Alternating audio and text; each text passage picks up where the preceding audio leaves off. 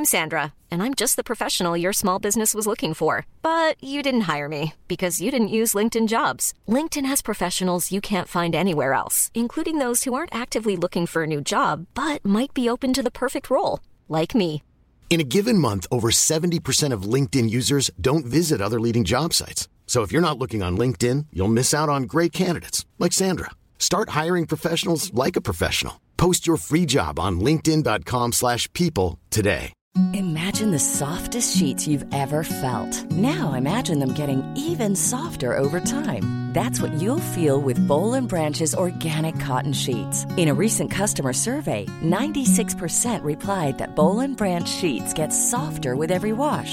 Start getting your best night's sleep in these sheets that get softer and softer for years to come. Try their sheets with a thirty night guarantee. Plus, get fifteen percent off your first order at boll and branch dot com. Code BUTTERY. Exclusions apply. See site for details. Wow. Nice. Yeah. What you're hearing are the sounds of people everywhere putting on Bombas socks, underwear, and T-shirts made from absurdly soft materials that feel like plush clouds. Yeah, that plush. And the best part? For every item you purchase, Bombas donates another to someone facing homelessness. Bombas. Big comfort for everyone. Go to bombas dot com slash A C A S T and use code ACAST for twenty percent off your first purchase. That's bombas dot com slash A C A S T. Code ACAST.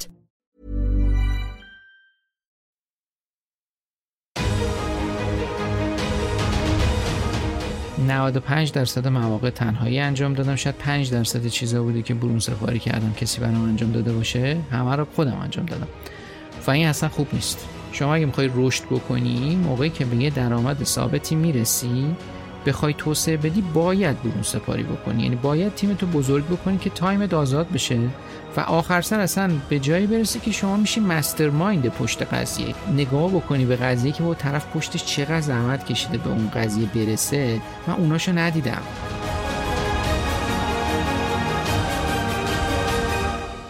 سلام، من احسان طریقت هستم و خیلی خوشحالم که با یک قسمت دیگه از پادکست داتس میهمان شما هستم. امیدوارم که حالتون خوب باشه و در سلامت باشید.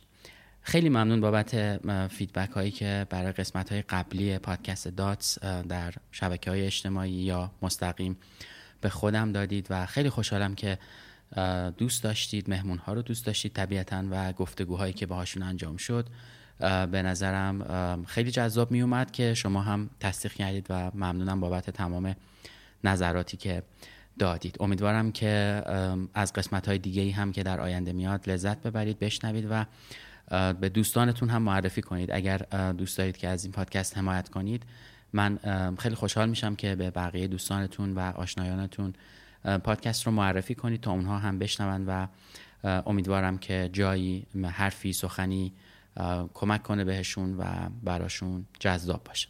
امروز در دنباله مهمون‌های جذابی که در گذشته داشتیم سراغ یکی از دوستان قدیمیم رفتم، یکی از افراد خیلی با پشتکار، با استعداد و دوست داشتنی که خیلی هامون که دوست داریم یوتیوبر بشیم صفحه اسکیلوید رو یا کانال اسکیلوید رو در یوتیوب دیدیم، دنبال میکنیم و از آموزه های امیر عباس عبدالعلی یاد میگیریم.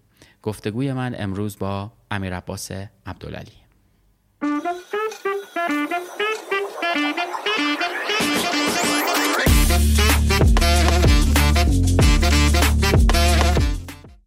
خب همونطور که تو مقدمه این قسمت هم گفتم، یه مهمون خیلی دوست داشتنی، جذاب از دوستای قدیمی من، امیر عباس عبدالعلی.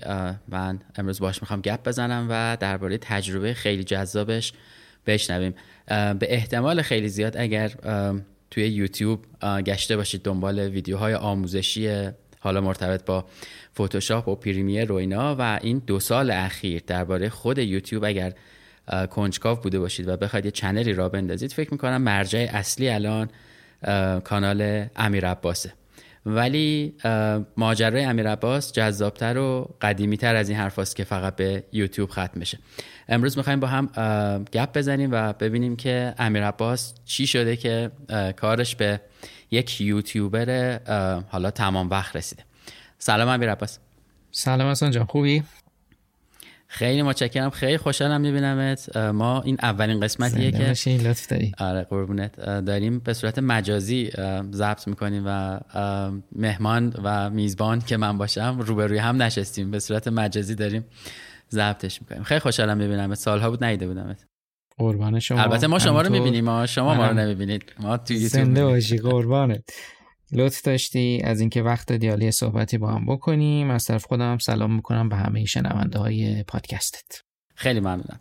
خب امیر عباس، همونطوری که حالا براتم توضیح دادم قبل از اپیزود، ما راجع به کارها و فعالیتایی که تو کردی میخوایم گپ بزنیم و میخوام من اولین باری که با تو آشنا شدم برمیگرده تقریبا به یازده سال پیش توی مجموعه چهارگان. بله. قبلش افتخار آشنایی با تو رو نداشتم و اونجا با یه پسر خیلی منظم، خیلی جزئی بین و ریزبین در دیزاین که بعدن حالا با هم هم کار کردیم و هم دیزاین بود هم کار وردپرس میکردیم اون موقع آشنا شدم و خیلی تجربه همکاری جذابی بود اون یه سال یه سال چند ماهی که بود.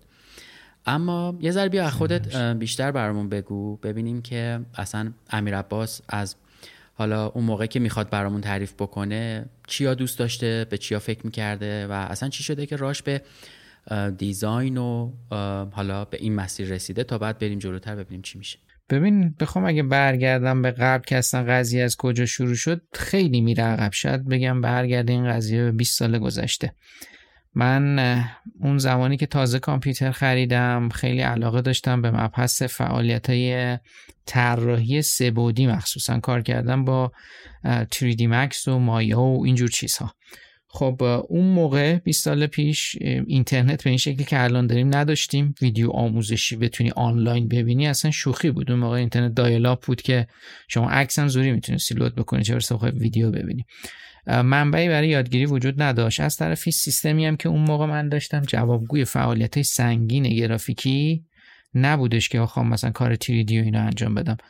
با این حال خیلی سعی کردم، این برنامه رفتم گشتم یه سری دوره آموزشی پیدا کردم با مصیبت که یه خورده یاد بگیرم، ولی خب با اون شکل خوب پیش نمیرفت و بزرگترین مانعم خب سیستم هم بود. همون موقع بود که پیش یکی از اون موقع سربازم بودم، پیش یکی از دوستام رفته بودم، دیدم یه کتابی دستش، گفتم کتاب چیه؟ گفتش کتاب طراحی وبسایته، با نرس فرانت پیجم بود. گفتم خب میدی اینو من بخونم؟ گفت خب بیا بردو ببر. ازش گرفتم آوردم خونه، فکر کنم سه چهار روزه کتاب رو خوندم تا آخر همون هفته، یعنی از لحظه که کتابو گرفتم تا یه وب پیج طراحی کردم تقریبا یه هفته طول کشید. بعد خیلی خوشحال بودم که یه کاری تونستم انجام بدم و اینو بذارمش روی اینترنت. کلی گشتم، خب بعد دومین می‌خریدی، اطلاعات تخصصی نیاز داشت که سرور چیه، حالا چجوری فایلتو بذاری رو سرور و اینا. هی خورد خورد یاد گرفتم. اول یه کشوری هست که یه دومین تیکه‌ای میده، یعنی یه فردی متولی این قضیه بود که دومینای رایگان میداد با دومین کشورش، با دومین اون تیکه‌ایه که رایگان میتونستی بگیری. اونو گرفتم و وصل کردم به یه فضای رایگان و اینا که اول صفحه وبم آوردم بالا و کلا علاقه‌مند شدم به این مبحث و دنبالشو گرفتم.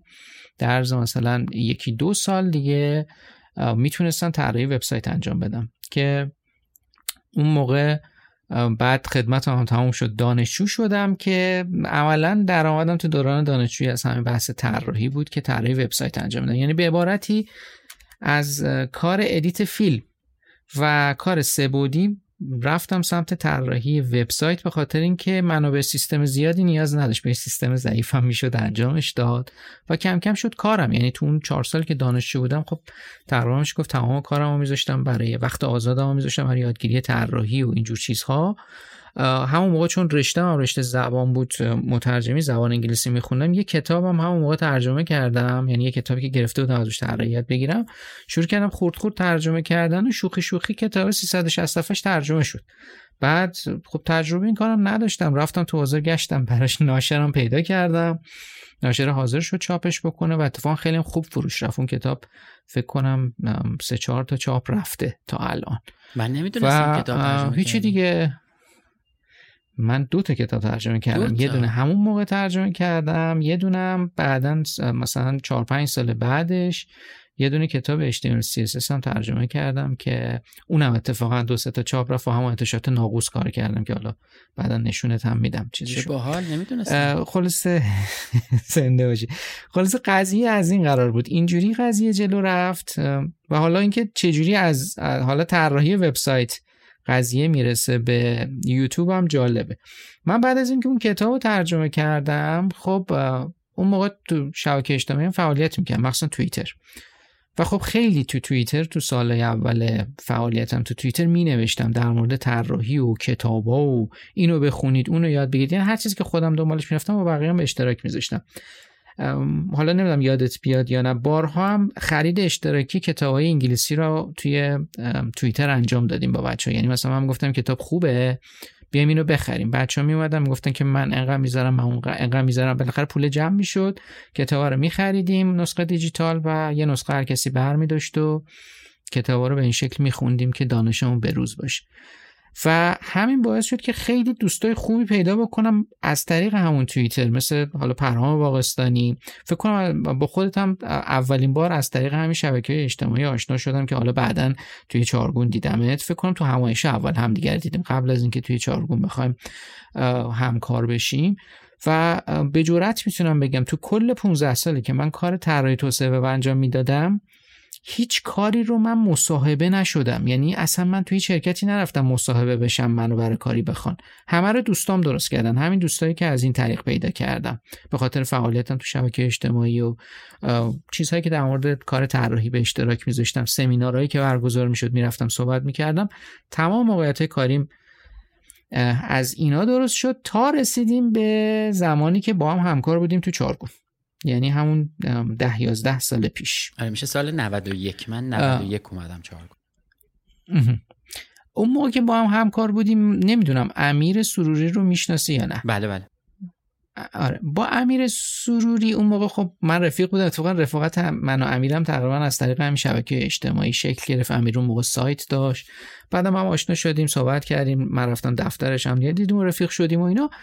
اون موقع دنبال این بودیم که یه مجموعه آموزشی رو بندازیم که به بچه‌ها کمک بکنیم از طریقش بتونن وارد بازار کار طراحی توسعه وب بشن. اسمش هم گذاشتیم کارآزموده. و دوره‌ها قرار بود هدفش چوری باشه که طرف ببینه بیاد وارد بازار کار شه. مشکل هم این بود که اون موقع مثلا مجتمع فنی و یه سری جای دیگه دوره آموزشی داشتن، ما تو داده‌ها داده‌های قدیمی بود. یعنی موقعی که می‌خواستی کار بکنی تو طراحی دیگه اونا رو نمی‌خواستن، میرفتی تو شرکت استخدام میشیم و اینا چیه، من مثلا اینا رو نیاز ندارم. الان مثلا کسی رو میخوام که مثلا بوت استرپ رو بشناسه، بتونه طراحی رو گرید بزنه، مثلا طراحیش تیبل لس باشه. البته این قضیه تیبل لس الان بچه‌ها میخندن، ولی خب اون موقع بله بله. به عنوان فیچر محسوب میشد، اون موقع هنوز همه با طراحی تیبل انجام میدادن. بیایم اینا رو به بچه‌ها یاد بدیم که بتونن طراحی مدرن رو یاد بگیرن. و اون موقع با بچه‌های پرشین تولز صحبت کردیم. اکبر یکی از بچه پرشین تولز که الان اکبرم از ایران رفته، مثل امیر الان اکبرم فکر کنم هلند باشه. اکبر حتی کدش هم برام نوشت که سیستم آموزشی داشته باشیم که ما دوره بذاریم توش، بیان اشتراک بخرن، بتونن دوره ها رو ببینن، بعد اونجا مثلا فورم باشه سوالاتشون رو بپرسن. حتی سیستم سیستم افیلیت مارکتینگ داشت، کد تخفیف میتونستیم جنریت بکنیم و هزار تا چیز دیگه که توش در نظر گرفته بودیم. تو همین این بود که بحث مهاجرت امیرم مطرح میشه. امیر تصمیم میگیره و بره کانادا و من دستنها شدم. حقیقتش هم توانم نبود که تنهایی این قضیه رو جلو ببرم، امیر واقعا خیلی کمک میکرد تو اون قضیه. بعد که تنها شدم و همون موقع اون موقع فکر کنم این کار رو داشتیم میبردیم جلو، اون موقع بود که من از چارگون اومده بودم بیرون و تو شرکت شاتل مشغول به کار شده بودم، موقعی که امیر دیگه تقریبا کار کاناداش اوکی شده بود و این کار زمین موند، نتونستیم انجامش بدیم. و با اینکه تقریبا میتونم چهل پنجاه درصد سیستمم نوشته شده بود، پول داده بودیم برامون نوشته بودن و این سایت آموزشی که تو ذهنم بود موند زمین. من یادم بعداً به واسطه خانم کرمعلی رفتیم پیش آقای شاهین تبری که با امیرم رفتیم یه جلسه و فرشته کلمه اوکی کرد که ما بریم با آقای تبری صحبت بکنیم که سرمایه گذاری بکنن روی این قضیه که اینو بیاریمش بالا. آقای تبری که میگیم شاهین تبری که بله بله شنتوریه بله. حالا بعد اینجا من دقیقا بیام وسط حرفت این تیبل لیست و اینا رو جمع. یه توضیحی بدین فرانت پیج رو، چون فکر کنم بچه‌ها واقعا نمیدونن الان. یعنی یه جایی برگردیم اینا رو بگیم که فرانت پیج چی بود، دریم ویور چی بود، چون واقعا خیلی گذشته. آره اینا آره فرانت پیج اینا جزء اولین نرم افزارهای طراحی وبسایت بود که خیلی هم ابتدایی کار میکرد. الان دیگه هیچکس اصلا دیگه نرم افزارش وجود نداره. کتابش اون موقع بود که من شروع کردم از روی اون یاد بگیرم. طراحیش هم چیزی هم که تحویل میداد هم با تیبل بود، یعنی طراحی بسیار سنتی و داغون، ولی خب باهاش میشد وبسایت طراحی کرد دیگه. این فرانت فرانت, فرانت پیج دیگه عملاً وجود نداره. الان هر کسی توی سال اخیر کار میکنه، همه وی اس کد نصب میکنن، دستی کد مینویسن. یه کسی از آی دی ای برای بهم. چیز ویژوال استفاده نمیکنه، همه کد نویسی دستی تو مرورگر چکش میکنن فقط. خلاص اینجوری بود. اون جلسه رفتیم و با آقای طبری هم صحبت کردیم. همون روزایی بود که امیر دیگه داشت میرفت از ایران و اونم حقیقتش به سرانجامی نرسید. یعنی اول شرکت خیلی استقبال کرد که این کار رو بکنیم، ولی بعدن دیگه پیشو نگرفتن. حالا شاید جزء سیاستاشون نبود و این کار رها شد. بعد از اینکه امیرم رفت دیگه نتونستیم پیش ببریمش. هم بحث هزینه هاش بود، هم بحث دستن ها بودن من بود که نتونستم انجامش بدم. ببین این چیزایی که داری تعریف میکنی یه ذره با مدل امیر عباس ممکنه منافات داشته باشه. یعنی امیر عباس اصولا خیلی آدم آرومه، به قول خودمون حالا درونگرا، ولی از اون طرف میخواد بره کلاس بذاره و به آدما مثلا یه چیزی یاد بده. یه ذره حالا اینکه دوره آموزشی احتمالاً ویدیو میخواستی بذاری و اینجور چیزا اوکیه، ولی به هر حال باید بشینی جلوی دوربین یه ذره ضبط کنی و یه ذره مثلا پیچیدگی‌های خودشو داره. چی میشه که امیر عباس اینو در خودش میبینه که این کارا رو میکنه؟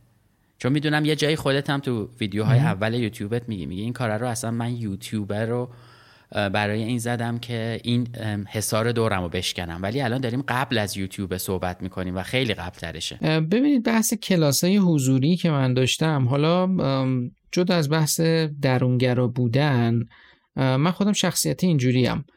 اگر برای چیزی حرفی برای گفتن داشته باشم و خیلی در موردش مشتاق باشم، ترس آنچنانی از جمعیت اون لحظه ندارم. یعنی چجوری بگم، شاید توی یه مجلسی باشیم، منم اونجا باشم، پنج ساعت همه حرف بزنن، من صحبت نمی کنم. شاید در طول کل اون پنج ساعت من هیچی نگم، فقط شنونده باشم، ولی در مورد چیزی که تخصص دارم، چیزی ازش میفهمم، کسی ازم بپرسه میتونم صحبت بکنم، میتونم مفصلم صحبت بکنم.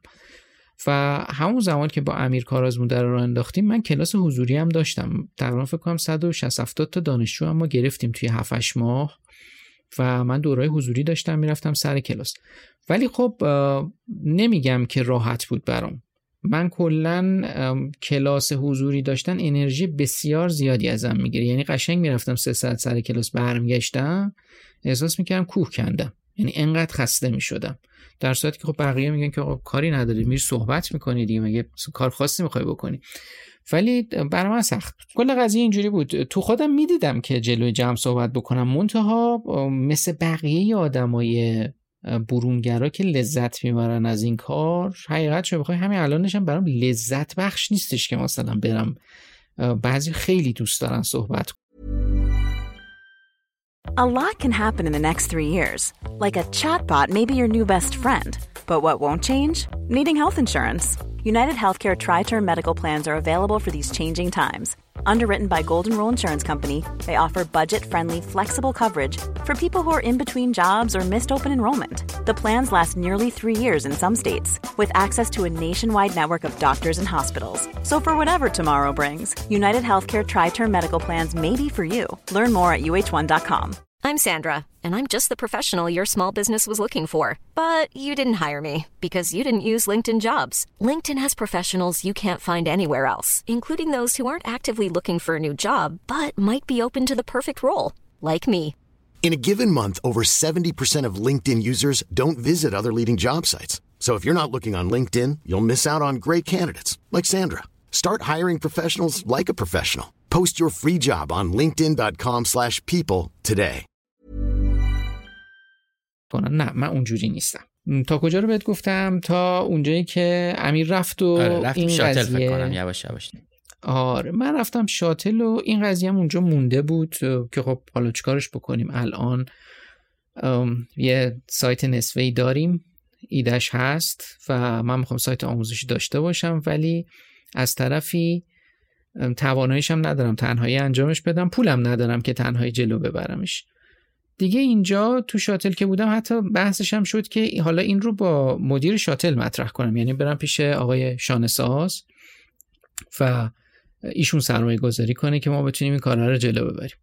که خب حالا به دلایلی اصلا تصمیم گرفتم این کارو نکنمش و گفتم که ولش کن، یا اصلا انجامش نمیدم یا این سری اگه بخوام انجامش بدم سعی میکنم خودم ببرمش جلو، ببینم میشه این کارو تنهایی انجام داد یا نه.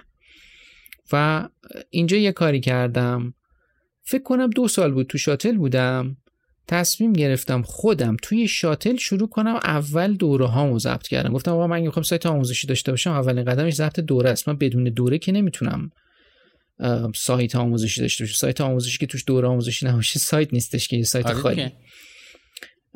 من پنج شنبه‌ها تو شرکت شاتل تعطیل بودم. شرکت شاتل هم یه جوریه که بیست و چهار ساعته در شرکت بازه، یعنی شما هر موقع اراده کنی میتونی بری شرکت، مثلا سه نصف شب هم پاشی بری، کارت ورود داشته باشی میتونی بری تو ساختمون.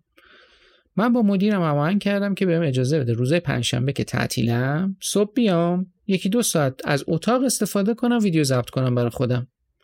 اونم گفت اوکی، اگه مثلا کار خاصی نمی‌کنی فهم خب یه ویدیو تو ضبط کنی، یه ضبط کن برو. من رفتم اتاق و هرش پنجره‌اشو کاغذ چسبوندم که نور اتاق نرم بشه داخل اتاق. روزای پنجشنبه خب تعطیل بود دیگه، هیچ کس هم نبود، استودیو هم نبود، یه اتاق معمولیه. داریم راجع به اتاق معمولی صحبت آره، می‌کنیم. اتاق شرکت بود، فقط دردش می‌تونستیم درش ببندیم. پنجشنبه هم چون شرکت تعطیل بود، یعنی واحد ما تعطیل بود، هیچکی نبود، سکوت بود. یعنی سکوت که چه عرض کنم، یه سری از بچه‌ها شیفت بودن تا دوازده بودن، بعد دوازده بعد همه می‌رفتن خونه، سکوت مطلق بود، هیچکی نبود. من دوازده می‌رفتم تا دو، یعنی اون ساعتی که هیچکی نیست همه تعطیل شدن رفتن، من دو ساعت برم ضبطم اونجا انجام بدم. و یه سری نور ساده خریدم و با گوشی موبایلم و اینا شروع کردم ضبط کردن دوره آموزشی.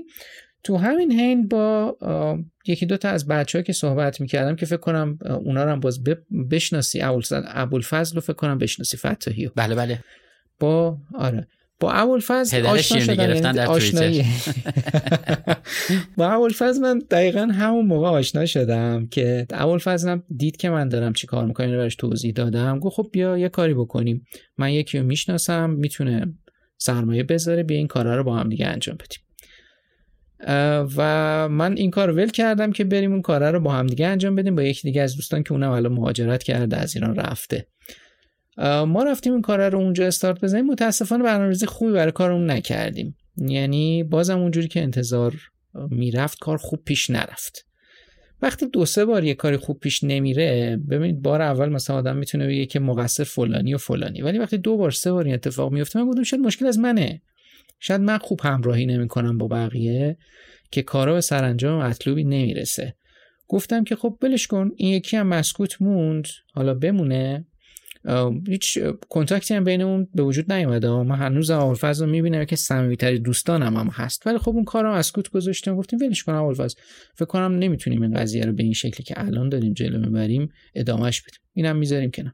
بعد که به اینجا رسید گفتم احتمالا من آدم م... آدم خوبی برای مشارکت نیستم که دو مورد اینجوری پیش اومده، بذار این سری خودم تنهایی انجامش بدم، اگه شد شد، نشدم که خب ولش کن دیگه. سر این قضیه گفتم خب من چیکار بکنم، اگه بخوام دورم ضبط بکنم اول باید یه ویترینی داشته باشم که بقیه بتونن بیان ببینن که من چی بلدم درس بدم، بیام اینا رو ضبط کنم بذارم توی فضایی که شد همون قضیه یوتیوب. من از همون اوائل، همون زمانی که تو چارگون با هم بودیم، از اون موقع یوتیوب نگاه می‌کردم، یوتیوب انگلیسی، یعنی چیزایی که در مورد طراحی و اینا رو می‌خواستم یاد بگیرم اون موقع نگاه می‌کردم. و بعد عرض شد خدمت شما که گفتم که خب من برم و این کار رو توی یوتیوب انجام بدم و هیچ تجربه‌ای هم در مورد یوتیوب که اصلا چجوری باید توش کار کرد و اینا رو نداشتم. امیر عباس، داریم راجع به چه سالی صحبت میکنیم؟ اینی که الان دارم صحبت میکنم تقریبا فکر کنم دو سال قبل از شروع کروناست. اینی که الان دارم میگم فکر کنم دو سال قبل از شروع کرونا هنوزم تب و تاب یوتیوب نیافتاده دیگه بین مردم. الان خیلی تب و تاب زیاده، اصلا نبود، کسی اصلا, اصلا نمیدونست، اصلا اون موقع نبود، نمیدونست. حالا بحث یوتیوب چجوری شروع میشه؟ من خب هیچ اطلاعاتی ندارم، اصلا نمیدونستم که یوتیوب درآمد میده به کسی. من فکر می‌کردم همه یوتیوبرها محض رضای خدا میرن ویدیو ضبط میکنن میذارن بقیه استفاده کنن. همیشه گفتم چقدر دمشون گرم، چقدر آدم خوبی ان، این همه محتوا با کیفیت تولید میکنن، پولم از کسی نمیگیرن. بعدا متوجه نه آقا اینجوری نیست، بابت هر هزار بازدید یه درصدی پول به اینا میده یوتیوب. و خب چون اصلا کلا آدمی هستم یه کاری میخوام شروع بکنم، اول میرم کلی در موردش تحقیق میکنم، بعد میرم اون کارا رو شروع میکنم. من فکر کنم این کارو ماه آخر سال میلادی دو هزار و نوزده اگر اشتباه نکنم، دو هزار و هجده بود یا دو هزار و نوزده بود، الان حضور ذهن ندارم، دقیقشو میتونم بعداً بهت بگم. برج یازده سال دو هزار و هجده بود فکر کنم استارت این قضیه رو که من زدم. از اول سال شروع کرده بودم تحقیق کردن، یعنی هشت نه ماه طول کشید که من بفهمم چیکار باید بکنم، نور بخرم و همه چیمو آماده کرده بودم. بعد خونه بابا یه اتاقش خب اون عقب بود، گفتم من این اتاق رو میخوام، میخوام اینو تبدیلش کنم به جای برای ضبط ویدیوام. گفت خب بیا هر کاری دوست داری بکن. گفتم همه وسایلشو میخوام بریزم بیرون ها. گفت خب بریز بیرون. اتاق خالی کردم و شروع کردم میز خریدن، مانیتور، صندلی، چه میدونم کیبورد، وسایلی که نیازم، چون موقع فقط لپتاپ داشتم. نور حتی خریدم، تهیه کردم، میکروفون خریدم، همه چی اوکی کردم و اولین ویدیو رو ضبط کردم، آپلود کردم. و قرار هم این بود که این باشه جایی که من ویدیوهامو آپلود بکنم به عنوان ویترین که بقیه آموزش منو ببینن، بعد اگر دوست داشتن بیان دوره‌های آموزشیمو بخرن. و هدف این بود که آموزش طراحی و برنامه‌نویسی بدم داخلش. این شروع قضیه بود و شروع کردم چند ماه ویدیو گذاشتم به همین شکل. اوکی ما یه آنتراک بدیم، هم تو یه استراحتی بکنی، هم شنونده ها برگردیم. من معمولا سوالا رو یهو میپرسم، الان یه قطعه موسیقی یا یه تیکه یه کتاب صوتی یا هر چیزی که فکر میکنی به ذهنت میرسه رو ما میتونیم این وسط پخش کنیم. چی پخش کنیم؟ چی پخش کنیم؟ حتی میتونه یه تیکه از صدای یوتیوب یکی از ویدیوهات باشه. شاید موسیقی باشه که کپی رایت داشته باشه، اون مشکلی نداره. نه اوکیه. من یکی از قطعاتی که زیاد الان گوش میدم خیلی هم دوستش دارم، قطعه آسیم سر محمد اصفهانی. عالی، اونو میشنویم پس یه تیکه هایشو برمیگردیم.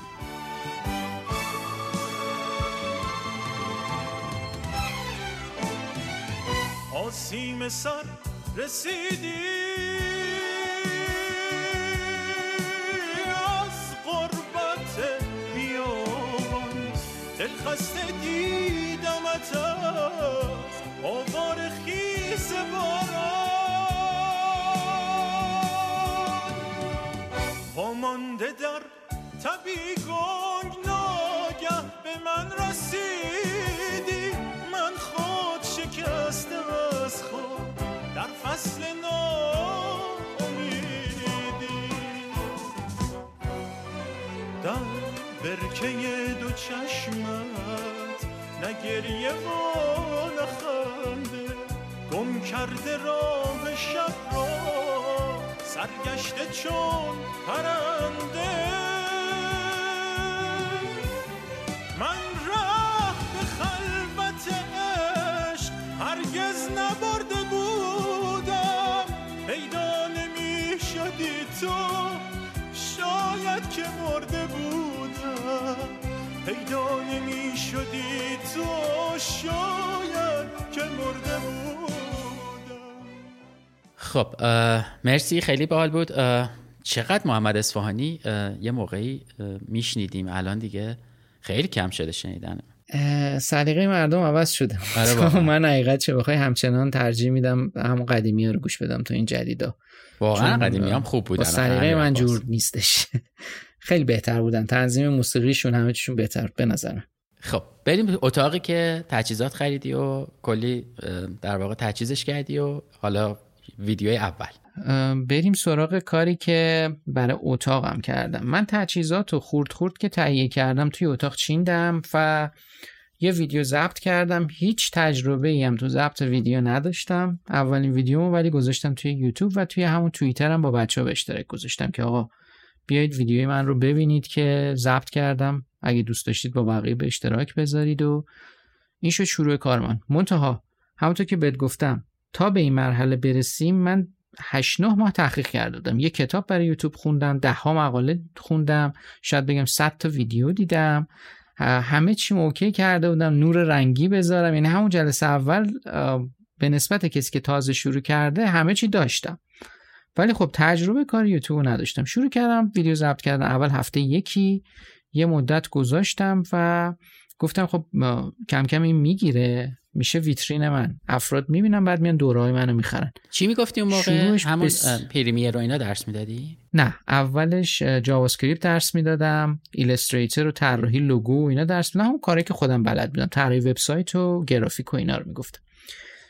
و چند ماه اولش بسیار بسیار ناامید کننده بود. یادم همون موقع تو توییتر از بچه‌ها میپرسیدم که آقا من برم کار یوتیوب میخوام انجام بدم، به نظرتون چطور خوبه برم این کارو بکنم؟ همه میگفتن نه.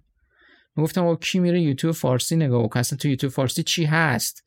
همه میرن انگلیسیش استفاده میکنن، تو هم وقتتو داری تلف میکنی. واقعا این چیزی بود که تو توییتر بچه‌ها بهم گفتن. ولی خب من گفتم کار خودمو میکنم. واقعا محتوای فارسی چهار سال پیش تو توییتر به درد بخور خیلی کم داشتیم. اصلا کسی فعالیت آنچنانی تو یوتیوب چهار سال پیش نداشت و من شروع کردم یه سری محتوا گذاشتن. اکثر بازدیدام همین بچه‌ای بودن که از توییتر میومدن یه ناخونک میزدن به ویدیو برمیگشتن، یعنی مشخص بود که از توییتر تو آمار نشون میداد اینقدر کلیک شده، از توییتر اومدن توش ولی نگاه نکردن، مثلا پانزده ثانیه‌اش نگاه کردن اومدن بیرون، یعنی خیلی علاقه ندارن. خب میدونید محیط توییتر رو مثلا یوتیوب خب خیلی متفاوته، یه محیطی که همه برای تکستای دویست و هشتاد کاراکتری میان تا یه فضایی که طرف میاد یه ویدیوی بیست دقیقه‌ای نگاه بکنه، خیلی فضای متفاوتی. با اینکه جفتشون هم فیلتر بودن ولی کسی از توییتر به اون شکل اونور نمیومد. پنج شش ماه ویدیو گذاشتم اصلا ناامید شدم، دیدم بازدیدها مثلا بعد از پنج ماه فعالیت کردن مثلا روزی صد تا دونه، این که میگم واقعیت، روزی صد تا دونه برای کل ویدیوام، نه فقط یه ویدیو، مثلا تا اون موقع سی تا ویدیو چهل تا ویدیو داشتم تو کانال و مجموع اینا روزی صد صد و پنجاه تا بازدید میگرفت. بعد گفتم خب ظاهرا بس که تق با بچه‌ها بود، دارم خودم اذیت میکنم و این به درد نمیخوره، ولش کنم. ولش کردم و یه, یه ماه و نیم فکر کنم هیچ ویدیویی نذاشتم. بعدم باز یه روز نشستم فکر کردم، گفتم که خب تو که کارتو تو شرکت داری، وقت آزادم که داری، تو گفتی من میخوام یه سال برای یوتیوب انرژی بذارم، تو کتابایی هم که خونده بودی همه گفته بودن که حداقل باید یه سال انرژی بذاری تا یوتیوب نتیجه بده، خب چرا وسطش ول کردی؟ برو بقیه‌اش ادامه بده. اگر یک سال انرژی گذاشتی و نشد بعدم به واقعا سعیام کردم نشد، الان وقت ول کردنش نیست. خب دوباره برگشتم دوباره برگشتم شروع کردم ویدیو گذاشتن، یه خورده تعداد ویدیوام بیشتر کردم، از یکی کردمش دو تا. و بعد از این یه کار دیگه هم کردم، دیدم تو همین هنگ که من دارم ویدیو برای بچه‌ها میذارم ملت میام میپرسن که چجوری کانال ساختی، مثلا ویدیو تو چی ادیت میکنی، این ویدیو تو این زنگوله رو این زیر نمایش میدی، مثلا از این لوگو انیمیشن و اینا میذاری، اینا رو چجوری درست کردی. بعد برام عجیب بود، من من دارم به شما طراحی لوگو درس میدم، آخه اینا چیه میپرسید از من. بعد از این مدت به خودم فکر کردم نکنه خب پتانسیلش هست، اینا میخوان و این آموزش اینجا نیست. خب تا خب براش دو تا آموزش ضبط کنیم ببینیم چی میشه. بالاخره من میخوام سایت آموزشی بزنم دیگه، حالا آموزش طراحی هست، میتونه آموزش پریمیر هم باشه، چه اشکالی داره. من شروع کردم ضبط کردن آموزش پریمیر و آموزش یوتیوب هم یه چند تا ویدیو ضبط کردم. همون موقع بچه‌هایی که منو توی توییتر میشناختن سر ضبط کردن ویدیوی یوتیوب یه چند نفر شروع کردن تیکه انداختن، هیچی دیگه مثلا یادت رفت طراحی و الان شدی یوتیوبر رو داری به بقیه آموزش میدی بیا یوتیوبر شی. یادم یه ویدیو ضبط کردم چطور در یوتیوب موفق شویم، یکی اومد گفتش که اول خودت موفق, موفق شو بعدن بیا به بقیه بگو، یه همچین چیزی بهم گفت. گفتم آقا اصلا ویدیو رو شما نگاه کردی؟ من توی این ادعای موفقیتم نکردم، گفتم چه کارهایی باید انجام بدیم که شانس اینو داشته باشیم بتونیم روی این پلتفرم رشد بکنیم. مثلا نگفتم آدم موفقیم روی این پلتفرم. یعنی شروع کردن بچه‌ها یه حالت مسخره کردن که حالا اول رفتی خواستی یه کاری بکنی دیدی نشد، حالا زدی تو کار این که بیام آموزش فلان چیزو بدم. خب دیدی جوام نسبت به این قضیه منفیه که آقا پس فردا خب پکیجم لابد بفروشی، یه همچین حالتی بود. تازه اون موقع پکیج فروشی مد نبود، الان پکیج شده. نه الان خیلی، اون موقع هنوز چیز نبود، ولی خب تیکه رو مینداختم بچه‌ها. هیچ دیگه منم شروع کردم ویدیوها رو ضبط کردم، ولی اتفاق جالبی افتاد. بازدید ویدیوهای آموزش پریمیر و همینطور آموزش یوتیوب تقریبا هفت برابر آموزش طراحی وبسایت بود. یه دفعه اصلا ورق برگشت. از ماه نهم دیدم بازدیدم همینجوری داره میره بالا و کلی کامنت برای من میاد که دمت گرم اینو یاد دادی. بعد چیزای خیلی پایه‌ها، یعنی چیزایی که تا دو ماه قبلش مثلا بهم میگفتن ضبط کن، عمرن ضبط نمی‌کردم. مثلا گفتم آقا این اصلا بچه‌وازیه، اینا چیه من ضبط بکنم؟ ولی واقعیت اینه که مفاهیم پایه رو خیلی بلد نیستن. این واقعیته، باید بپذیریم. خیلی اون چیزای خیلی ساده‌ای که هممون بلد انتظار داریم همه بلد بشن، بلد نیستن. من شروع کردم آموزش دادن اونا و نتیجه خیلی خوب بود. تو ماه یازده هم کانال رسید به مرز مانتایز و من تقریبا ماه نه هم و اینا افتادم دنبال این قضیه که اصلا ببینم میشه از ایران اینو مانتایز بکنیم، چون اصلا اون موقع سرچ میکردی بحث مانتایز کردن کانال و درآمدش یک دونه مطلب فارسی هم نبود اصلا. من هر چی سرچ میکردم ولی بچه افغانستان بود، دو نفر از بچه افغانستان بودن، فقط اونا گفته بودن که درآمد میشه نقد کرد. اونام تازه تجربه شخصی خودشونو گفته بودن ها. یکیش اصلا اشتباه بود اون ادعایی که کرده بود، مثلا گفته بود حتما شماره حسابی که میدی باید به اسم خودت باشه، در صورتی که الان میدونیم اینجوری نیست، شما میتونی واسش کنی به حساب یه شرکت دیگه. اطلاعات شخصی خود ببخشید تجربه شخصی خودشونو به اشتراک گذاشته بودن. من دیدم نه اصلا آموزش نداریم برای حوزه یوتیوب. فقط یه آقایی بود به اسم اگر اشتباه نکنم اسمش اسمش هم حدودا احسان بود فکر کنم، یه فرد فقط بودش که اونم ایران نبود، آموزش یوتیوب میداد. فکر کنم آکادمی احسان بود اگر اشتباه نکنم، حالا حضور ذهن ندارم. بعد ایشون فقط یه چند تا ویدیویی داشت و من شروع کردم آموزش یوتیوب دادن و گذاشتم گذاشتم گذاشتم یه دفعه خوردیم به قضیه کرونا و اینا، ملت هم همه خونه نشین شدن دیگه. چیکار میکردن؟ میرفتن تو شبکه اجتماعی. آقا تو همون یکی دو ماه اول کرونا فکر کنم توی فروردین اردیبهشت بود، یه دفعه کانال من ترکید، مثلا شد شش هزار تا، بعد مثلا ماه بعد شد هشت هزار تا، بعد شد ده هزار تا، بعد شد دوازده هزار تا، همینجوری رفت بالا. و بعد یه دفعه تعداد کانالایی هم که را داشت راه میافتاد تعدادش بیشتر و بیشتر میشد. همه دیدن که ای آقا میشه از یوتیوب درآمد داشت، ظاهرا درآمد دلاری میده و این قضیه یواش یواش شکل گرفت. از اون موقع دلار قیمتش و... معقول بود تقریبا، یعنی هنوز مثل الان نترکیده. فکر کنم اولین ببین اون موقع هنوز فکر کنم ده یازده تا ترامپ از برجام ترامپ از برجام همون سالی که کرونا اومد ترامپ از برجام خارج شد دیگه، پاییز همون سال. آره فکر کنم آره فکر کنم پاییز همون سال ترامپ از برجام خارج شد. دلار آخر اون سال مثلا بود هشت هزار تومان، شش هزار تومان یا هشت هزار تومان بود. من اولین درآمدمو با همین دلارا نقد کردم که اولش فکر کنم هفتاد دلار بود درآمد ماه اول من، چیزی روش هفتاد دلار. آقا دیگه کم کم شد قضیه جدی شد و هی بیشتر و بیشتر و بیشتر الان اصلا بیزینس شکل گرفته حول این محور. ما چند تا شرکت داریم که درآمد بچه‌ها رو نقد میکنن. بودن کسانی که قبل از این قضیه هم فعالیت میکردن تو یوتیوب، ایرانی هم بودن، ولی یک به کسی آموزش نمیدادن که اینجا میشه کسب درآمد کرد، دو بیزینسی نبود که شما بری پیشش بگی من درآمدتو نقد میکنم، یا اگرم بوده تعدادشون بسیار انگشت شمار بود و ما نمیشناختیم. ولی الان نه، شرکت قشنگ اسم و رسم دارن، بعضیشون دفتر دستک دارن، این کار شکل گرفت و الان بیزینس یه عده تولید محتوا میکنن، یه عده هم که درآمد رو نقد میکنن. و اون اول قضیه کانال‌ها تعداد سابسکرایبرشون بسیار پایین بود. بزرگترین کانال فارسی رو نگاه میکردی چهل و پنج هزار تا سابسکرایبر داشت. واقعا چهل و پنج هزار تا رویایی بود اگر مثلا کسی توی یوتیوب سابسکرایبر داشت. الان من بهت بگم آدم هست شش ماه اومده رسیده به دویست هزار تا سابسکرایبر. الانی که دارم بهت میگم الان شرط خیلی عوض شده. یکی از دلایلش هم میتونه فیلتر شدن اینستاگرام باشه که یه عده رو هدایت کرده به این سمت.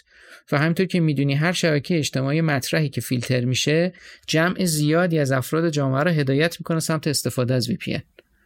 الان من فکر کنم خدا رو شکر دیگه همه چی فیلتره دیگه، یعنی عملاً چیزی غیر فیلتر نیست. امیر عباس بیا یه ذره برگردیم عقب. خب الان واقعا میبینیم دیگه خیلی از بچه‌ها و حالا جوونا یوتیوبر شدن یا اصلا کلاً اقتصاد کانتنت من اسمشو میذارم که آدما میرن کانتنت تولید میکنن، حالا تو اینستاگرام میشن اینفلوئنسرها، حالا یا توی یوتیوب یوتیوبرها. ولی خیلی‌ها هم درگیر یه مسئله میشن، میگن که ما اگه فلان چیزو نداشته باشیم و بیسار چیزو نداشته باشیم این کارا رو نمی‌کنیم. و تو هم تو حرفات گفتی که من رفتم نور خریدم و کیبورد خریدم و تجهیزات خریدم و اتاق داشتم و خب نمیدونم، ممکنه این در واقع وایب رو به اصطلاح بده که اگه اینا رو نداشته باشی نمیتونی شروع کنی. ولی من خودم مثلا الان یه سری از این کانال‌ها هست که دارم میبینم بچه‌هایی هستن که کتاب معرفی میکنن، حالا نمیگم تجهیزات ندارن ولی این تجهیزات رو خورد خورد گرفتن انگار، مثلا سه ماه بعد رفته میکروفون خریده، دوربینش رو عوض کرده. خب الان هم ماشاءالله موبایل‌ها موبایلایی ان که خودشون یه پا دوربینن. نمیدونم چقدر الان نقش تجهیزات بولده، نمیدونم، اما تو تجربت خیلی بیشتره. Hey, it's Paige DeSorbo from Giggly Squad. High quality fashion without the price tag. Say hello to Quince. I'm snagging high-end essentials like cozy cashmere sweaters, sleek leather jackets, fine jewelry, and so much more. With Quince being fifty to eighty percent less than similar brands. And they partner with factories that prioritize safe, ethical, and responsible manufacturing. I love that. Luxury quality within reach. Go to quince.com slash style to get free shipping and three sixty-five day returns on your next order. quince.com slash style. ببین حقیقت چه بخواد درسته من تجهیزات خریدم، ولی اگه ویدیوی خودم تو کانال نگاه بکنی همیشه بچه گفتم شروع قضیه با یه گوشی موبایل و دو تا نور ساده لامپ ال ای دی کفایت میکنه، نه لامپ ال ای دی سینمایی ها، همین لامپ ال ای دی که میره از مغازه میخری پنجاه شصت هزار تومان. یه سافت باکس دستساز خودت میتونی درست کنی که اتفاقا موضوع ویدیو اخیرم بود. من اینا رو رفتم خریدم، منتها خرید من خرید دو منظوره بود، یعنی مثلا همین میزی که الان زیر دستم رو من همون موقع خریدم برای استفاده خودم، یعنی میز کامپیوتر نداشتم، من لپتاپ داشتم رو زمین میشستم استفاده میکردم، تو خونه دراز میکشتم رو زمین، از این میز کوچولوها هست تا میشه از اونا داشتم، گفتم میزی که پشتش صندلی باشه بشینم نداشتم، گفتم خب میخرم استفاده میکنم. یا مانیتور نداشتم، گفتم خب مانیتور بزرگ میخرم میخوام طراحیم بکنم، مانیتورم وصل میکنم به لپتاپم که بتونم طراحیمو توی به جای صفحه لپتاپ سیزده اینچی بتونم توی مانیتور بیست و نه اینچی انجام بدم. یعنی خیلی از خریدا اینجوری بود، یعنی خرید مصرفی بود که شاید شما هم برای خونت مثلا داشته باشی. برای کار سینمایی من اول قضیه خب از موبایل استفاده نکردم، دوربین دی اس ال آر خواهرم داشت، دوربین خواهرمو گرفتم ازش استفاده، قرض گرفتم گفتم دوربین تو بده من استفاده کنم. خب ولی با همون موبایلم میشه شروع کرد. نورم اون موقع اطلاعات نداشتم، خودم رفتم دوتا نور صد دلاری خریدم، ولی الان هر کسی میگه میگم این کارو نکنید. برای شروع قضیه یه لامپ کم مصرف، یه سافت باکس دستساز، خودتون میتونید همون کیفیت نور رو دقیقاً بگیرید. حالا شاید دقیقاً به کیفیت دقت نور سینمایی نباشه، ولی کار رو تون برای شروع کفایت میکنه. اصلاً برای شروع به کسی پیشنهاد نمیکنم هزینه کنه، فقط و فقط میکروفون، اونم یه میکروفون یقه با کیفیت که اونم اتفاقا همین دو هفته پیش براش ویدیو ضبط کردم، از این بویا بی وای ام وان بگیرن، الان مدل اس هم اومده، پانصد ششصد هزار تومانه. این دیگه حداقل دیگه که باید برای صدا داشته باشن، چون صدای ویدیو خراب باشه به نظرم خیلی دافعش بیشتر از اینه که تصویر حالا سافت باشه یا یه خورده نویز داشته باشه، اینا رو مردم باش کنار میان، ولی صدا اگه خش داشته باشه بی کیفیت باشه نگاه نمیکنه. واقعیت تنها جایی که طرفا هزینه میکنه اینه، بقیهش دیگه واقعا دکور هم حتی تو خونه درست کردن چیز پیچیده‌ای نیست، مثلا کتابخونه داری یه ذره میکشیش اینورتر دو تا گلدون میذاری همینه دیگه. حتی ریسای ال ای دی هم الان ارزونه، شما بخوای ریسه متری بخری از این آر جی بی ها هزینه آنچنانی نداره، میتونی قشنگ نور آر جی بی هم تو اتاقت بزنی و اوکیش بکنی. نه برای اول قضیه واقعا من فکر کنم کل هزینه‌های طرف با همین قیمت دلار الان یه تومن یک و نیم بشه، یعنی میکروفونش بخره، چهار تا مثلا لامپ ال ای دی بخره، سافت باکس هم دستساز بشینه تو خونه درست بکنه، یک یک و نیم کل قضیهش چقدر باحال اوکی میشه. یعنی آدم خودش میشینه جمع میزنه میگه مثلا یه نور باید دو تا نور باید بخرم هر کدوم شش تومن، نمیدونم فلان میکروفون چهار تومن، یا جمع میزنی میشه مثلا بیست سی تومن، میگی ولکم بابا چه کاریه، اصلا نکنم بهتره. ولی واقعیت اینه که نه اینا نیاز نیستش. حتی کسانی که شروع کارشون هست من میگم چون موبایل سنسور خیلی کوچیکی داره، اگه اتاقت اتاق روشنی نباشه کیفیت تصویر خوبی نمیگیره، یعنی اگر بخوای مثلا با لامپ نور پردازی بکنی مثل کاری که با دوربین دی اس ال آر میشه انجام داد، موبایل کیفیت خوبی نمیده. ما همیشه به بچه‌ها پیشنهاد کردم آقا بالاخره اتاقتون پنجره که داره، تو دخمه که ملت زندگی نمی‌کنه، بالاخره اتاق هست که پنجره هست، میتونن این پرده رو بزنن کنار، یه آستر سفید جلوش بزنن که نور نرم بیاد تو، بشینن تو اتاق تو ساعتایی که نور هست اتاقو بکنن سافت باکس طبیعی. آره اتاقو بکنن سافت باکس. پنجره اولا حکم سافت باکس پیدا. کاری که من تو شرکت شاتل کردم دیگه، گفتم که من رفتم تو چیز ورق آسه گرفتم، کل شیشه‌های اتاق اون رو تو شرکت ورق آسه چسبوندم خیلی... که نوری که از پنجره میاد نور نرم باشه. خیلی چیز جالبی گفتی. راستش من هدفم هم از, از این پادکست داتس همینه، یعنی میدونی ماها کلا تو ذهنمون اینجوریه که اگه من بخوام یه مثلا یوتیوبر شم، شف شم، نمیدونم نویسنده شم، چه کارایی، چه مسیر سختی رو باید برم، چه کارا باید بکنم، که بعد میشینی اینا رو کاغذ اگه بنویسی مثلا میبینی ولش کن، نکنم بهتره و اسمش رو میذاریم پرفکشنیسم. مثلا میگیم اگه اینها رو نداشته باشم پس محصولم پرفکت نیست، پس نکنم بهتره. در صورتی که الان مثلا خب با تو و بقیه بچه‌ها و دوستا که صحبت می‌کنیم واقعا مثلا آدم می‌بینه که با حداقل امکانات میشه کارهای باحالی شروع کرد. نمیگم مثلا سه سال بگذره، آره طبیعیه که مثلا دیگه یه درآمدی هم احتمالاً داری یا اصلا به اون حد از اعتماد به نفس رسیدی که من میتونم این کارا رو انجام بدم. من خودم هم پادکستم رو همینطوری شروع کردم، یعنی مثلا یه رکوردر داشتم، رکوردر رو خیلی قبل‌تر خریده بودم، بعداً یه سال یه سال و نیم بعد رفتم با پولی که از پادکست درآورده بودم یه میکروفون خوب خریدم، یه میکروفون شد دو تا، دو تا شد چهار تا، بعد رفتم مثلا من یه دوربین خریدم. میدونی با پولی که از خودش در اومد برای خودش خرج کردم. ولی واقعا روز اولم اینجوری بودم که نمیدونم اینو میخوام ادامه بدم یا نه. بعد اگه بری هزینه کنی آخرش ممکنه همه اینا رو دستت بمونه دیگه. چون یه چیزی که تو بهش اشاره کردی میخوام بهش برگردم، اون یازده ماهی بود که گذشته بود و تو ویدیو گذاشته بودی، یعنی در واقع سال اول. حالا یه اتفاقی هم مثل مثلا کرونا میفته، یه اتفاق پیش بینی نشده که کانال تو میترکونه، ولی اون تداومه خیلی مهمه که ماها ماشاءالله حوصلمون دیگه نمیکشه دیگه. ساختن دو تا ویدیو در هفته واقعا کار سختیه، یعنی اینو واقعا باید یه کردیتی بهت بدیم که دو تا ویدیو در هفته ساختن. بعد ویدیوهای تو خیلی ویدیوهای سختی هم هست دیگه، به هر حال یه مقدار کار میبره. یه چیزی در مورد همین قضیه که گفتی احسان، ببین فعالیت کردن تو شبکه اجتماعی، یک اینکه کی واردش بشی خیلی مهمه. یه موقع‌های وارد شدن توی یه شبکه اجتماعی زمان مناسبی نیست و شما واردش میشی نتیجه مطلوب رو ازش نمیگیری، یعنی یا خیلی زود اومدی داخلش یا خیلی دیر اومدی داخلش. من یه مثال اگه بخوام بزنم، من یادم میاد اون زمانی که تو چارگون با هم کار میکردیم، شما توی اینستاگرام یه فعالیتی شروع کردی برای یه پیج مود، اسمش والا, والا مود بود، یه همچین چیزایی.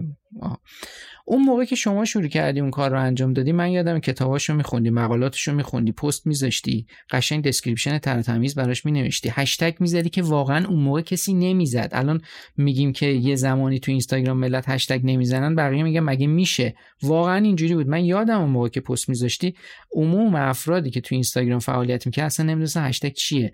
انگلیسی‌ها هشتگ میزدن ولی فارسی‌ها هشتگ نمیزدن. کلی انرژی گذاشتی ولی فکر کنم اون نتیجه‌ای که دلت می‌خواست ازش نگرفتی. من فکر کنم اون موقع خیلی زود شروع کرده بودی، یعنی اگر دو سه سال بعد شما اون مثلا پیجو شاید داشتی، نتیجه خیلی خیلی بهتری ازش می‌گرفتی. یه موقعی زمان وارد شدن به اون شبکه اجتماعی خیلی مهمه. زود وارد شی نتیجه نمیگیری، دیرم وارد شی یعنی موقعی برسی که اون شبکه اجتماعی به مرز اشباع رسیده باشه. مثلا فرض بگیر الان یوتیوب هر سال به نسبت سال قبل داره چهل درصد بزرگتر میشه، یعنی آدمای بیشتری میان توش، کانالا داره بیشتر میشه، درآمدا داره میره بالاتر، هنوز رو به رشده، ولی بالاخره یه روزی میرسه که این یه جایی وای میسته، آقا دیگه این ماکسیمم آدمایی که تو این شبکه اجتماعی اومدن و تعداد کانالام که زیاد شه، اون موقع رقابت خیلی شدید میشه و بالا اومدن کار بسیار سختیه. ولی اگر یه کسی شانس بیاره، مثل اتفاقی که ببین من منکر قضیه شانس نمیشم، لحظه‌ای که شروع میکنی زمان مناسب جای درست باشی خیلی تاثیر داره تو اینکه بتونی زودتر رشد بکنی. الان همین لحظه که دارم من با شما صحبت میکنم، اگر وضعیت اینترنت بد ایران رو بذاریم کنار، یعنی ببین منم مثل شما نمیدونم، شاید سه ماه دیگه اصلا اینترنت نداشته باشیم، شاید قطع، من هیچ کدوم اینا رو نمیدونم، پیشگو هم نیستم، فکر کنم هیچ کسی این شرایط رو نداشته باشه. اگر این رو کنار بذاریم، فقط خود شبکه یوتیوب رو ملاک قرار بدیم و فکر کنیم اینترنتی که الان داریم همینجوری که هست باقی میمونه، بدون تغییر. همین که هست میمونه. من به همه پیشنهاد میکنم همه الان یوتیوبشون رو شروع کنن. الان وضعیتش از سه سال پیش خیلی بهتره. رشدی که بچه ها الان توی این شبکه دارن بهش میرسن خیلی درشت‌تر از رشدی که مثلا چهار سال پیش میشد تجربه کرد. ولی از کجا میشه فهمید چه وقتی مناسب یا دیره؟ یعنی به قول تو اون موقع که ما من رو اینستاگرام والامود کار میکردم، خب جدید بود، تجربه هم طبیعتاً تو نداری، ولی از کجا میشه و فیل شد؟ یعنی یک دو سال بعد ما دیدیم که فضای اصلا اون هم اون نتورک نتورک جذابی نیست و همین که ما نمیتونیم توش فعالیت کنیم، زوده. به قول تو از کجا بفهمیم که زوده یا دیره؟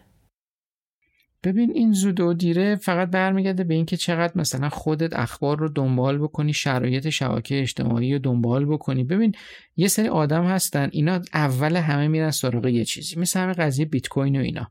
خب ما این قضیه بیت کوین و اینا رو داریم سالهاست میشنویم، ولی یه سری بودن همون اول رفتن سراغش که اصلا ما نمیدونستیم چیه، اینا داشتن کار میکردن. همین قضیه مثلا در مورد شبکه اجتماعی توییتر، اون زمانی که ما رفتیم تو توییتر عضو شدیم اصلا کسی نبود، یادته؟ اول همون بچه خودمون بودیم، اصلا میرفتی خلوت بود، کسی نبود، صد نفر اول توییتر فارسی. آره آره دقیقا همین وضعیت. اونا که اول میرن خب جاده صاف میکنن برای بقیه. یه خورده که اون شبکه اجتماعی رونق میگیره، کم کم سر زبونا میفته، میشنوی ازش تو خبرها یا میبینی که هی دارن از فلان شبکه اجتماعی زیاد میگن. خب اینجا به نظر من زمانی که بعد آدم شاخکاش تیز بشه که یه اتفاقی داره میفته، یه چیزی داره میاد بالا که همه نمیدونن، ولی من دارم هی میشنوم تو خبرها که از فلان شبکه اجتماعی داره صحبت میشه. اینجا آدم خوبه که بره یه تحقیق بکنه ببینه چه اتفاقی داره میفته. موقعی که میرسیم به جایگاهی که بحث پکیج فروشی میاد وسط و همه میشن مدرس اون قضیه، اون موقع دیگه شبکه اجتماعی من فکر کنم رشدشو دیگه کرده. یعنی دیگه اون موقع بخوای وارد شی، یعنی شما موقعی داری وارد میشی که دیگه همه اومدن، همه دارن بیرون رشد کنی ها. نه که بگم نمیتونی رشد کنی، قطعا میتونی بازم رشد بکنی، ولی خب مثلا یه خورده قبلتر اگر شروع میکردی قطعا نتیجه بهتری میگرفته. الان یوتیوب اگر میگم مشکل خاصی به وجود نیاد، ببین خب سر بحث یوتیوب ما دوتا مشکل داریم، یکی بحث اینترنت خودمونه، یکی بحث این که اصلا فعالیت ما به این شکل روی یوتیوب طبق قوانین اشتباهه. یعنی یوتیوب طبیعتا نباید اجازه بده ما فعالیت بکنیم چون ایرانی هستیم. خب ولی خودش هم میدونه ما ایرانی هستیم، ولی کاری با همون نداره. این واقعیت، میدونه که ما ایرانیم چون خودش هم زینف سر این قضیه. یه روزی اگه تصمیم بگیره که حالا تحت فشار هر چیزی، مثل خیلی از شرکت‌های دیگه که اکانت ایرانی‌ها رو میبندن، من همین دو هفته پیش برای خودم پیش اومد که اکانت یودمی رو مسدود کردن، کلی هم دوره توش داشتم. اگه یه روزی تصمیم بگیری این کارو بکنه، خب شما هر چقدر زحمت کشیده باشی از بین میره. خب همین میتونه در مورد اینستاگرام هم ساعت داشته باشه، اگه اینستاگرام فردا تصمیم بگیری این کارو بکنه، خب خیلی بیچاره کرده. یه وضعیت اینجوری داریم، در مورد این قضیه نمیشه کار کرد. ولی اگه فرض بگیریم وضعیت فعلی دست بهش نخوره، الان شروع کردن فعالیت توی یوتیوب به نظر من فعالیت خوبی میتونه باشه، یعنی میتونه آینده خوبی داشته باشه. خیلی هم خوب. بریم بعد اون حالا مونتایز شدن و اون دوره کرونا و اینا. خب کانال تو خیلی رشد میکنه، کلی یوزر جدید و سابسکرایبر میاد و خودت هم طبیعتاً مجبوری یه تغییری تو محتوای بدی. از تجربه اون دوره بگو و اینکه اصلا از یه جایی به بعد تو دیگه دوره آموزشی حالا یا ویدیوهای آموزشی رو گذاشتی کنار و رفتی سراغ خود یوتیوب. یعنی تو الان مرجع یوتیوب یوتیوب شدنی یه جورایی. نمیدونم کسی دیگه هم مثل تو انقدر جدی کار میکنه یا نه، من ندیدم، ولی میدونم امیر عباس کلی پلیلیست داره، کلی موضوع داره که مثلا میشه برای یوتیوبر شدن همینا رو دید، کافیه دیگه. ببین سر این قضیه خب الان بچهای دیگه هم هستن که تو این حوزه فعالیت میکنن. عموم بچه‌ها بعد از شروع فعالیت من شروع کردن و خیلی خوب دارن کار میکنن. چهار پنج تا از بچه‌ها هستن اونام دارن آموزش یوتیوب میدن.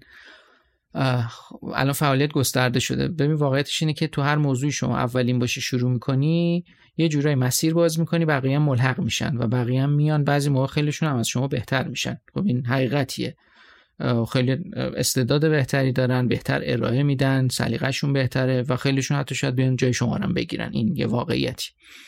این در مورد این قضیه. حالا در مورد تجربه خودم که چه اتفاقی افتاد تو دوران کرونا. خب من اینو صفر چسبیدم بهش و شروع کردم ویدیو ضبط کردم و هی بازدیدام بالا و بالا و بالاتر میرفت و سابسکرایبر بیشتر میگرفتم و چی شد که اصلا قضیه طراحی اینا رو گذاشتم کنار. واقعیتش یکی از پیشنهادایی که برای یوتیوب اینه، یوتیوب میشه اینه که آقا شما باید بچسبی به یه موضوع خاصی، یعنی اینکه اگر میبینی عموم مخاطب شما برای یوتیوب میاد، خب این برای یوتیوب اومده سابسکرایب کرده.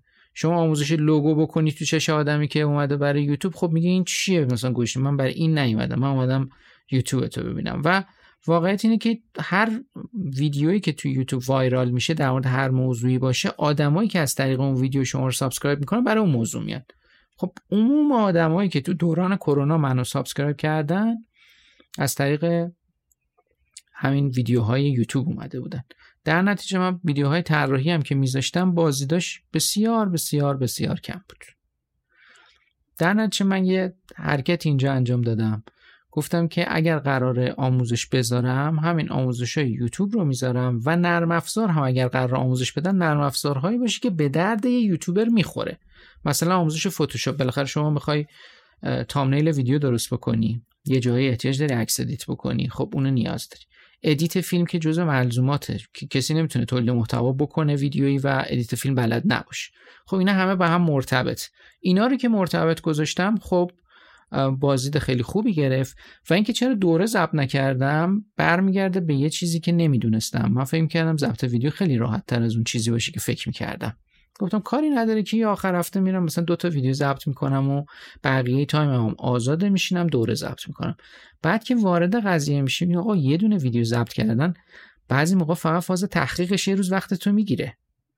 حالا همین ویدیوهای کوچیک یوتیوبیو میگی دیگه، تازه ده دقیقه. بله همینا ده دقیقه است. ده دقیقه است. همون ده دقیقه. من الان مثلا برای ویدیو جدیدم اسکریپت هم مینویسم. تمامش اسکریپتش رو مینویسم که بتونم بهتر ارائه بدم. البته یه هدفی پشت این قضیه هست، چون من همونطور که بهت گفتم شاید مثلا بعداً بخوام ویدیو انگلیسی هم ضبط کنم. این اسکریپت نوشتن باعث میشه من عادت کنم که از روی اسکریپت ارائه بدم. یعنی دارم خودمو تمرین میدم برای ادامه که شاید برم سمت تولید محتوای انگلیسی. سر همین قضیه الان دارم اسکریپت می‌نویسم، واقعاً زمان میبره. بعد ادیت تمیز بخوای بزنی، مخصوصاً ادیت ادیت تمیز بخوای بزنی، مثل بعضی از این ادیتایی که بچهای حوزه گیمینگ میزنن، یه ویدیوی ده دقیقه هفت هشت ساعت زمان میبره.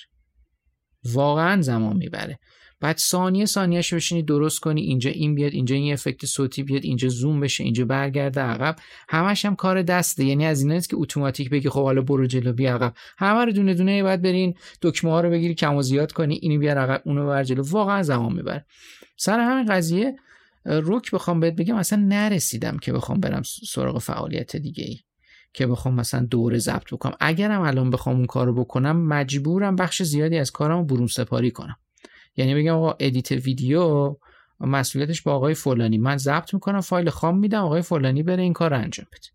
یا مثلا برای ضبط فیلم خیلی از بچه‌ها استودیو دارن، یعنی یه دفتر گرفتن، آدم استخدام کردن، چیز دارن، اسیستنت دارن، این کسی هست که کمکشون میکنه. مثلا دوربین یکی مدیریت میکنه، صدا رو یکی حواسش هست. من الان چک لیست دارم، دونه دونه چک میکنم، مثلا باتری این پره، اون یکی چیزه، دونه دونه هی میچرخم تا میخوام یه اتاق آماده کنم که یه ویدیو ضبط کنم. بعضا نیم ساعت طول میکشه، یعنی این نیم ساعت میبینم اینو چک میکنم، اونو چک میکنم، موم درسته، نمیدونم فلان درسته، دوربین من اور اکسپوز نباشه، فلان جا. همه کارو بخوای یه نفره بکنی، این پروسه خیلی طول می‌کشه. بعد تازه کارت که تمام میشه، حالا این سافت باکس و همه اینا رو بعد جمع کنید دوباره، چون اتاق زندگی دیگه، مثلا اتاق استودیو نیست، من توی اتاق زندگی هم دارم میکنم، بعد جمع میشه چیزایی که گذاشتم وسط. و خوبی خیلی زمان میگیره از آدم. بعد که اینا رو میذاری که نه، نه خیلی هم راحت نیست. یعنی میتونی یه روالایی تعریف بکنی که سرعت رو ببری بالا، ولی اونجوری هم نیست که فکر کنی آقا من میتونم هفته سی تا ویدیو ضبط کنم. هیچ وقت نمیشه، همین چیزی محاله. هم هم اصلا آسون نیست، هم اینکه در طولانی مدت بعد این کارا رو انجام بدی واقعا مثل ماراتون دویدنه. یعنی با تمرینای کوچولو کوچولو باید شروع کنی. حالا اتفاقا هرچی جلوتر میری سخت‌تر هم میشه، چون چی میگن، سلیقه مخاطبم میره بالاتر، خودت هم خوشت میاد یه کارهای بیشتری انجام بدی. و به قول تو میبینی یهو مثلا برای ده دقیقه ویدیو طرف هفت ساعت وقت میذاره. بعد از بیرون که آدمو نگاه میکنن میگن خوش به حالش، مثلا کلی پول داره در میاره. خب با مثلا میدونی مثلا یه کار فول تایم هم داره، وقت میذاره دیگه. ما ده دقیقهشو میبینیم، یعنی ما چی میگن نتیجه کارش شده ده دقیقه، ولی برای این ده دقیقه واقعا چند روز ممکنه وقت بذاره دیگه. اون قبطه خوردن بیرونه یه ذره چیزه، باید کلی هم براش زحمت بکشی تا بهش برسی. اون تیکشو نمیبینیم. ببین حقیقتش بخوای این کار هممون میکنیم، یعنی آره. منم خیلی وقتا شده مثلا یه کسی کسب درآمد میکنه خوب از یه کاری، سری میرم ماشین حساب در میارم، خب این اینقدر مثلا فلان کرده اینجوری کرده دمش گرم داره اینقدر میاره خوش به حالش، ولی خب نگاه بکنی به قضیه که با طرف پشتش چقدر زحمت کشیده به اون قضیه برسه. من اوناشو ندیدم. مثلا میبینم فلانی فلان سایت رو انداخته و خبر میاد که فلانی ماه گذشته مثلا سه میلیارد از سایتش درآمد داشته، بعد بعضی میگن بابا یه سایت رو اندازی کرده اینقدر درآمد، نمیگن که این ده سال پشت سایت داره کار میکنه. یکی از همین بچه‌ای که من میشناسم که حالا سایت داره، از استارتاپ بیکند اول ایده سایتش تو ذهنش بود. اون موقع من دیدمش پسری کنارش بود که این برنامه‌نویس سایت منه، از اون موقع رو اون سایت کار کرده، الان رسیده به یه جایگاهی که خب درآمد خیلی خوبی هم براش داره، ولی پوستش کنده شد تا به اینجا برسه. استارتاپ ویکند اول در رابطه مثلا سیزده سال پیش صحبت می‌کنیم. این سیزده آره، سال داره ادامه میده. پیش داریم صحبت می‌کنم. این بنده خدام مدیر پونیشاس نیما. بله بله. اون موقع اون موقع نیما رو من توی استارتاپ ویکند دیدم، یه آقایی کنارش بود گفت این برنامه‌نویس سایت من. اون موقع از پونیشور تازه راه بندازه. خب پوستش کنده شد، کلی زحمت کشید تا این. ولی دیگه ما این تیکش هیچ وقت نمیبینیم دیگه، یعنی فقط میگیم داره در میاره، اوکی نوش جونش واقعا. حالا این وسط یه چیزی گفتی که خیلی جالب بود برام. تو یه نفره داری کل کانالتو میگردونی، حداقل تا اینجایی که خودت میگی، ممکنه بعداً اضافه بشه آدمای مختلفی و اینا، ولی خب خیلی هم هستن که تیمی کار میکنن. کدومش به نظرت بهتره؟ یعنی مثلا چون میدونی مثلا من خودم الان اینجوری هم که گاهی برای پادکستام به خصوص برای پرچم سفید چون کار تحقیقاتی زیاد داره، گاهی یه همکارایی دارم، گاهی مثلا تنهام، شش ماه مثلا ممکن تنها باشم، یه بعد از این جنس. خب یه خوبیایی داره، همه کنترل دست خودته، همه چی دست خودته، میتونی راحت‌تر کار کنی. از اون ور سرعتت میاد پایین‌تر. یعنی من مثلا همیشه میگم کاش یه مثلا تدوینگر کنار آدم باشه که اون دید هنری و اون دید مثلا تدوینی رو داشته باشه، چون من که خودم همه چی رو بلد نیستم. ولی از اون برم خب شرایطش ممکنه جور نباشه. الان به هر حال هم شرایط اقتصادی برای بچه‌ها سخته دیگه، خیلی کار مشارکتی جواب نمیده، ولی از اون برم به هر حال کیفیت هم مهمه دیگه. تجربه تو تجربه یک نفره بودن، بقیه هم حالا خیلی هم تیم دارن دیگه، میدونی مثلا واقعا بچه‌ای که به خصوص تو حوزه تک دارن کار میکنن، گجت ریویو میکنن، خیلی هاشون تیم دارن. تو تجربه هر دوتا رو داری یا نه همیشه تنها بودی؟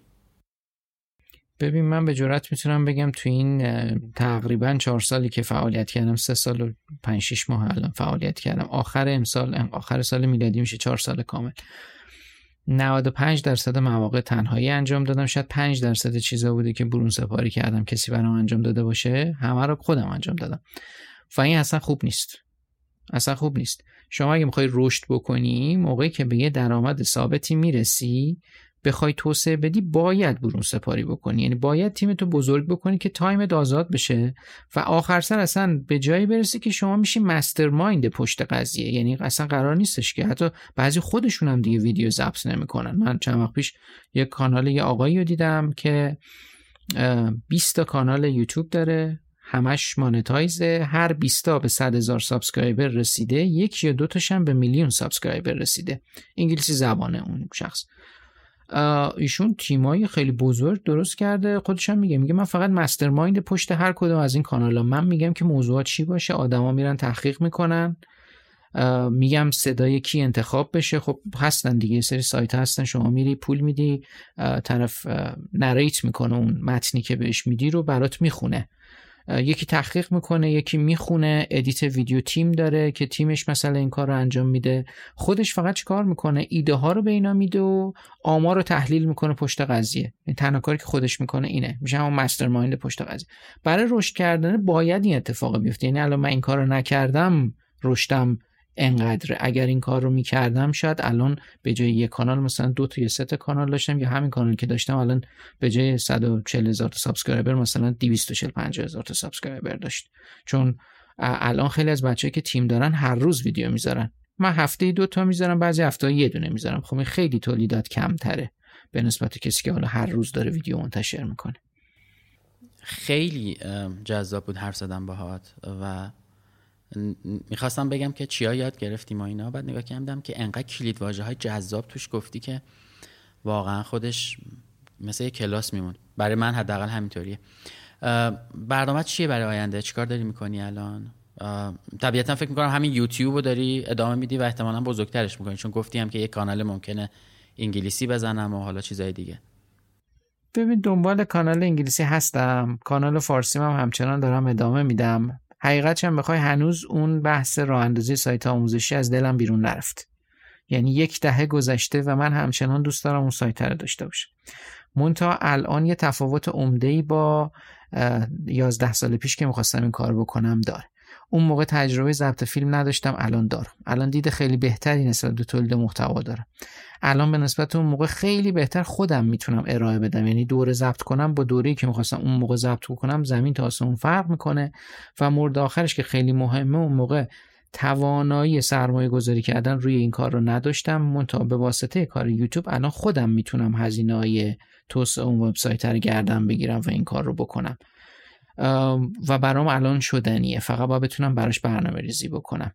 اگر بتونم مدیریت کنم تایممو، چیزی که الان باهاش مشکل دارم و دارم براش سعی میکنم، شاید بتونم حتی اون کار رو هم انجام بدم. یعنی یه سایتی داشته باشم که بتونم دوره آموزشیمو توش بفروشم. چقدر خفن، خیلی دوست داشتم تهشو. خیلی دوست داشتم. من همیشه میگم که ما یه کارایی میکنیم که اون کارا ممکنه یه سری کارهای دلی باشه و فکر کنیم که خب حالا مثلا که چی دارم این کارا رو میکنم، ولی به یه دلیلی هم دارم انجامش میدم، نمیدونم یا دوستش دارم یا مثلا یه چیزی شده. بعد مثلا هفت هشت سال بعد، ده سال بعد آدم میبینه که اتفاقا به اون چیزی که دوست داشته رسیده، یه چیز به آرزوش رسیده، ولی از همون چیزایی هم که فکر نمیکرده به دردش بخوره داره استفاده میکنه. حالا در مورد تو نمیخوام اینو بگم، ولی همین کارهای داوطلبانه‌ای که آدم‌ها انجام میدن، همین کارهایی که میرن یه جای کارآموزی میکنن، نتورکی که درست میکنن، اینا ممکنه کمک کنه ده سال دیگه، پانزده سال دیگه اون به اون چیزی که میخوان برسن و با همینا برن اتفاقا بهش برسن. که فقط یه ایرادی وجود داره الان، به نظرم حوصله آدم‌ها کم شده، طاقتشون کم شده دیگه، وقت برای اینجور چیزا نمیذارن. یعنی یه ذره دو دو تا چهار تا میکنن، همون اول میگن اگه این کارا رو بکنم همین الان چی گیرم میاد، در صورتی که یه ذره بلندتر اگه آدم فکر کنه. ما هممون داریم ما راستش، یعنی از این چیزا هممون داریم. یه سری کارا کردیم که میگفتیم چرا داریم انجام میدیم، یا بقیه بهمون میگفتن که چی مثلا این کارو میکنید، ولی بعداً نتیجهشو گرفتیم. ببین حقیقتش دو دو تا شاته کردنه که همه انجام میدن، منتها این که میگی درسته، خیلی دوست دارن که اگر برای چیزی زمان میذارن مطمئن باشن که نتیجه میده، ولی واقعیت اینه که توی زندگی آدمیزاد ما تضمین صد درصدی برای چیزی نداریم که الان شما بگی من این کار رو شروع میکنم حتما توی این کار به نتیجه مطلوب میرسم. هزار و یک فاکتور این وسط هست و هزار و یک اتفاق ممکنه بیفته که اصلا قضیه یه جوری دیگه بچرخه و اون چیزی که شما میخواید نشه. شما فقط میتونی یه ایدهی تو ذهنت باشه، یه آینده یا تصور بکنی، براش زحمت بکشی. حالا اینکه دقیقاً به همون چیزی که تو ذهنت بوده برسی یا نه، این شاید دقیقاً همون محقق نشه، ولی خب میتونی تا حد زیادی بهش نزدیک بشی. من همچنان هم در همون مسیری که تو ذهنم بود که مسیر آموزش دادنه دارم جلو میرم. من دوست داشتم که یه سایت آموزشی داشته باشم، الان یه کانال آموزشی دارم، شاید حتی به اون سایت آموزشی هم برسم، ولی هیچ وقت اینجوری فکر نکردم که خب من اگه الان شروع بکنم فردا یه دفعه اینترنت قطع شه من چیکار بکنم. خب یه زمانی هم مردم داشتن تو خونه‌هاشون زندگیشون رو می‌کردن، جنگ جهانی شد، اومدن بمب ریختن رو سرشون. اونا هم اگه می‌دونستن که فرداشون چه اتفاقی قراره بیفته. یه سری چیزا تو کنترل ما نیست. باید استارتشو بزنی، جلو بری تا ببینی به کجا میرسه. فقط باید برنامه‌ریزی بکنی که بتونی زندگیتو مدیریت کنی. بقیه‌اشو فقط رو همون برنامه بری جلو، بالاخره یه اتفاقی میفته. اگر فعالیت مثبت رو به جلو بشه، بالاخره شما پیشرفت سازندگیشو یه جا نشون میده دیگه. امیر عباس، خیلی ممنونم ازت، دمت گرم واقعا، خیلی کیف داد به من و فکر میکنم که کسایی هم که اینو میشنون خیلی براشون آموزنده باشه از بابت میگم کلید واژه هایی که تو گفتی و تجربه‌ای که داری. مرسی. اگه نکته‌ای داری، حرفی داری، چیزی داری برای بچه‌ها و من حتی بگی که عالی. زنده باشی. لطف داری، ممنون از تو که این وقت رو در اختیارم قرار دادی که بیایم یه صحبتی با هم دیگه داشته باشیم. امیدوارم حالا کسانی که گوش میدن به دردشون بخوره و بتونه یه فعالیتی باش استارت بزنن. یه یه تشکر دیگه هم ازت بکنم بابت اینکه ترس منو از ضبط کردن آنلاین این گفتگو پادکستی ریختیم. یعنی الان اینجوری هم که اوکی میشه پس این کارو کرد، حالا اوکی، ولی یه ذره سخته گفتگو کردن اینطوری، چون اینترنتمون لگ داره. به هر حال قشنگ معلومه من صدام به تو دیر میرسه و برعکس، ولی خب تجربه خوبیه دیگه. حالا حتما نباید کنار هم هم بشینیم، شاید با خیلی مهمونای دیگه هم از این به بعد اینطوری برنامه رو بگیریم. خیلی ممنون که این اپیزود رو هم گوش کردید. با امیر عباس عبدالعلی صحبت کردم و از تجربه های فعالیت در یوتیوب و کارهای قبلیش، دیزاین و چیزهای مختلف تا زمان فرانت پیج رفتیم عقب. داریم راجع به مثلا سال دو هزار صحبت میکنیم، داریم راجع به اون موقع ها گپ میزنیم که از اون موقع امیر عباس شروع کرده و الان واقعا به نقطه رسیده که خیلی هامون دوست داریم جاش باشیم و اون کارهایی که انجام داده رو انجام بدیم. اگر سوالی دارید از خود امیر عباس در مورد یوتیوبش یا هر نکته دیگه ای، آدرس کانالش، آدرس اینستاگرامش و به هر حال شبکه‌های اجتماعیش تو توضیحات همین قسمت میذارم. کانالش هم اسکیلویده دیگه، اگر تو یوتیوب سرچ کنید اسکیلوید میتونید پیدا کنید. حالا ان شاءالله کانال جدیدش هم که بیاد خودش همونجا اطلاع رسانی میکنه. دم شما گرم، خیلی ممنون که گوش کردید. امیدوارم تا قسمت بعدی خوب باشید. مرسی امیر عباس. قربان شما، زنده باشی. خداحافظ. فعلا خدا نگهدارت.